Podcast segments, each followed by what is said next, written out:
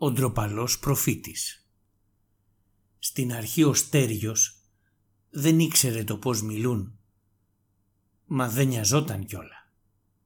Μην είσαι ντροπαλός του έλεγαν. Θα μάθεις κι εσύ, με το χρόνο σου. Και μη στεναχωριέσαι που δεν ξέρεις, έρχεται από μόνο του αυτό. Εκείνος άνοιγε το στόμα του και έβγαζε κάτι πολύχρωμες πεταλούδες. Να φτερουγίζουν, να φυλάνε τις κουβέντες. Μέσα καλά κρυμμένες, καλά συγυρισμένες. Τη μια πάνω στην άλλη. Πως βάζουμε τα ρούχα στη βαλίτσα μας, προτού κινήσουμε για ταξίδι, έτσι το έκαμαν. Με τάξη και με καλή την έγνοια.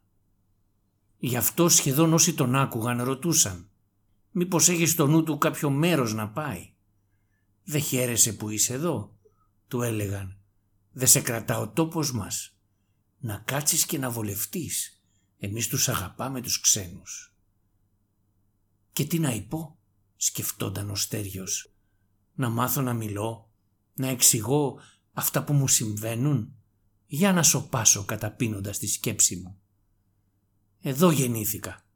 Γιατί με λένε ξένο; Δεν τρέπομαι να υπώ αυτά που έρχονται. Έρχονται από μόνα τους αυτά.